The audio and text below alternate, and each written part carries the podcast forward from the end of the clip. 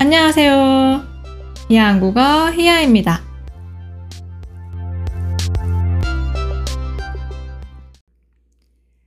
여러분, 2024년 새해 복 많이 받으세요.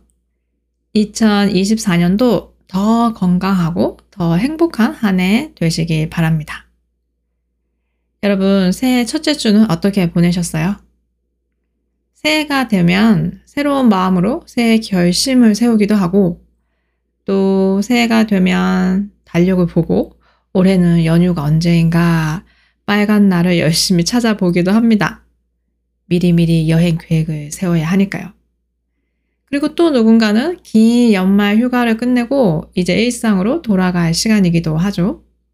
저도 마찬가지입니다. 연말이라고 살짝 들떴던 마음을 진정시키고 다시 열일하고 있습니다.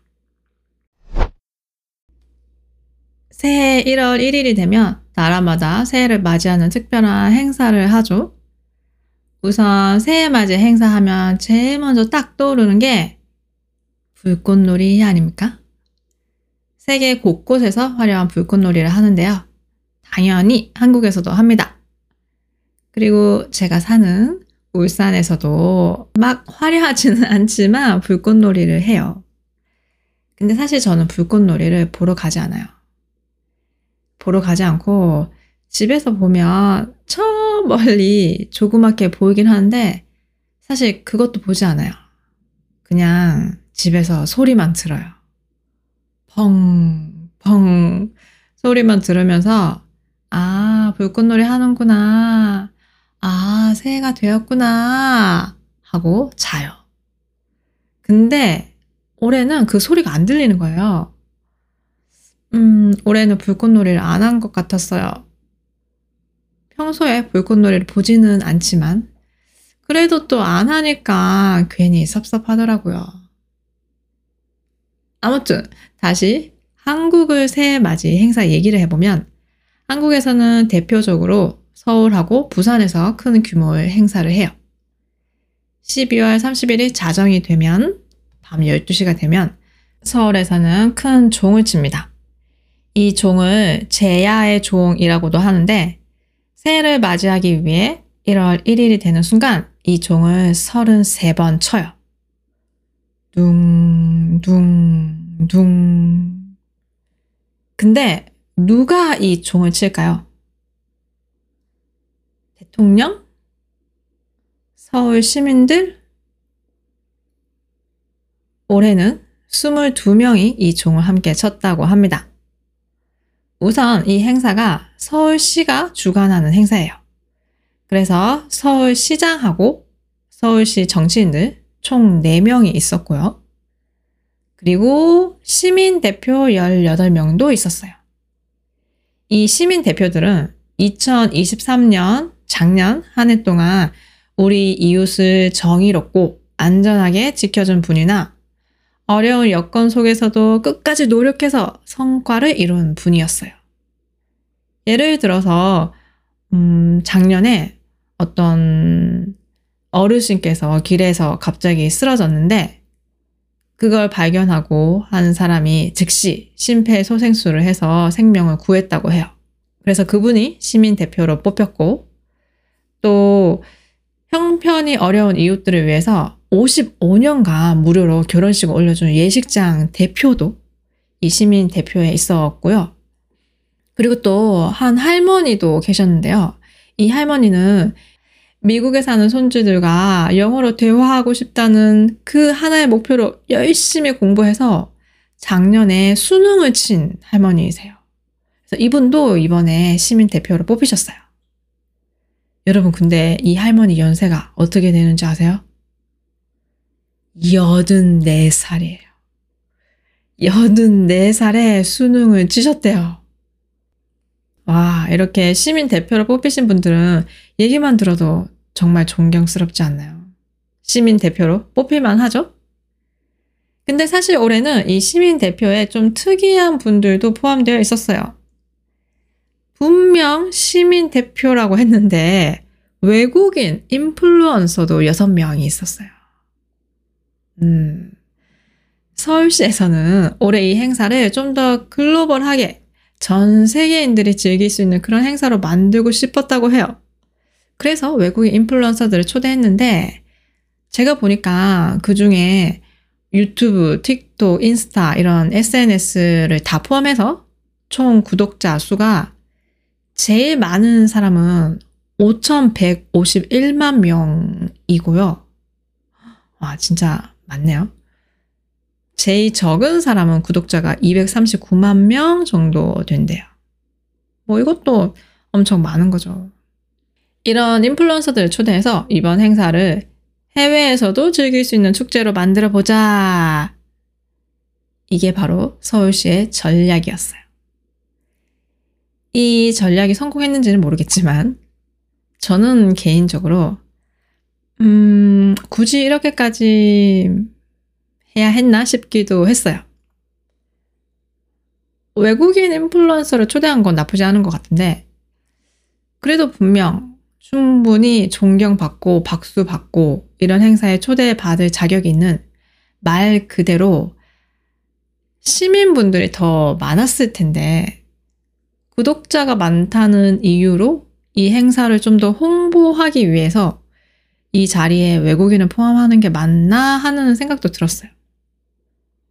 차라리 이 인플루언서들을 시민 대표가 아니라 시민 대표는 시민 대표 그대로 두고 이 인플루엔서들을 초대 손님으로 그냥 함께 했으면 더 의미 있지 않았을까 하는 생각을 했어요. 저는 개인적으로 조금 그런 생각이 들었어요. 여러분은 어떻게 생각하세요? 아무튼 서울에서는 정치인들, 시민 대표들이 다 같이 제야의 종을 치면서 2024년 새해를 맞이했습니다. 자, 이제 부산으로 가볼까요? 부산에서는 새해를 맞이하기 위해서 최첨단 기술을 활용하는데요. 부산에서는 새해 드론 쇼를 합니다. 드론 아시죠? 하늘을 날아다니는 작은 여러분이 아는 그 드론 맞습니다. 이름하여 광안리 드론 라이트 쇼를 하는데요. 참여하는 드론 수가 적게는 수백 대, 많게는 1,500대에 달한다고 해요. 오, 멋있겠다. 그쵸? 새해 드론 쇼를 보기 위해서 부산 사람들도 가고 타지 사람들도 가고 외국인도 많이 간다고 해요. 사람들이 많이 모이면 여러분이 아시다시피 모든 게 다 비싸져요. 연말이 되면 드론쇼를 하는 이 광안리 근처 숙박비가 많이 올라요. 특히 바로 앞에 있는 숙소들은 밖에 나가지 않고도 볼 수 있으니까 숙박비가 평소보다 두 배, 세 배 비싸요. 그래도 그만한 가치가 있다고 생각하니까 그 돈을 내고 그렇게 보러 가는 거겠죠. 올해에도 당연히 사람들이 많이 모였어요. 올해는 거의 8만 명이 모였다고 해요. 12월 31일 밤 8만 명이 모여서 다 같이 새해 카운트다운을 시작했습니다. 3, 2, 1 점점점점점점점 조용했어요. 3, 2, 1 와! 새해가 되면 드론쇼를 시작해야 되는데, 올해는 3, 2, 1, 아무것도 보이지 않았어요. 조용했어요. 사람들이 웅성거리는 소리만 들렸어요.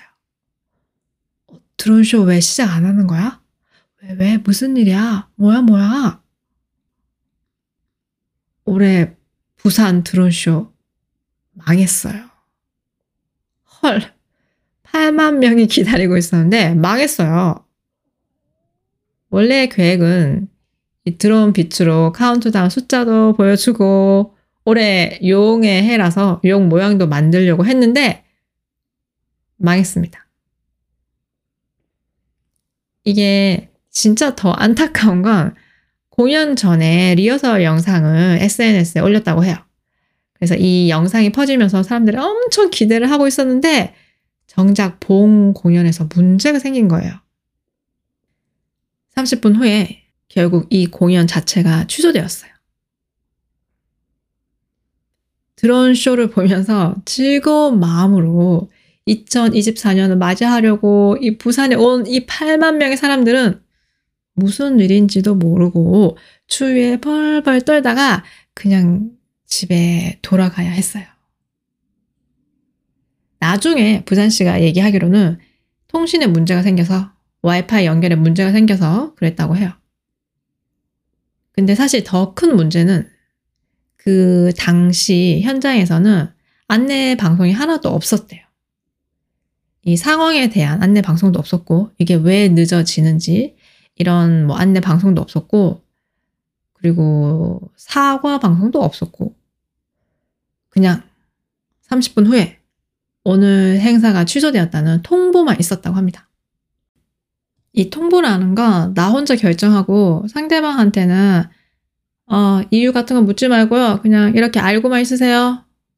라고 말하는 거예요. 그러니까 통보만 있었기 때문에 이 느낌이 약간 자, 여러분, 오늘 드론 쇼 취소되었어요. 집에 가세요. 뭐 이런 상황이 된 거예요. 이거 너무 어이없지 않나요? 이 드론 쇼가 취소된 것도 너무 어이없는데 이 상황을 대처하는 부산시의 태도가 정말 실망스러웠다는 반응이 대부분이었어요.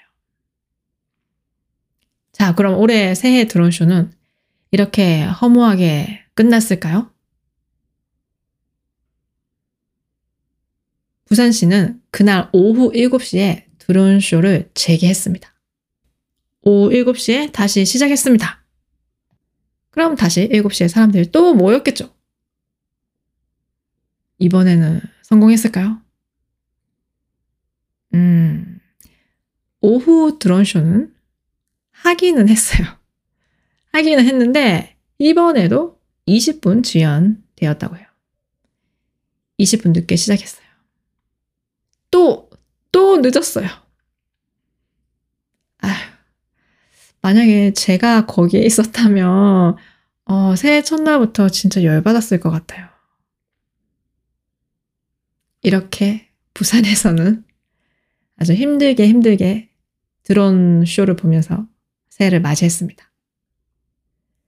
참고로 이 부산 광안리 드론 쇼는 매주 토요일마다 한다고 해요.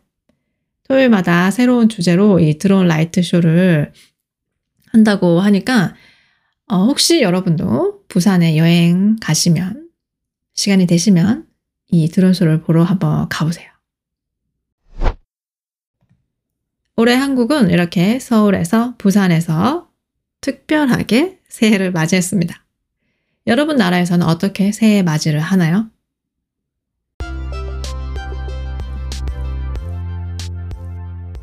오늘은 한국을 새해 맞이에 대해 얘기해 봤습니다.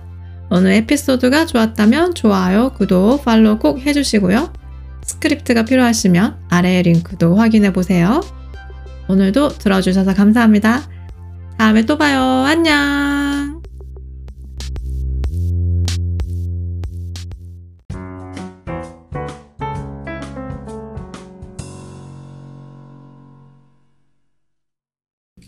항상 희애 한국어를 들어주셔서 감사합니다.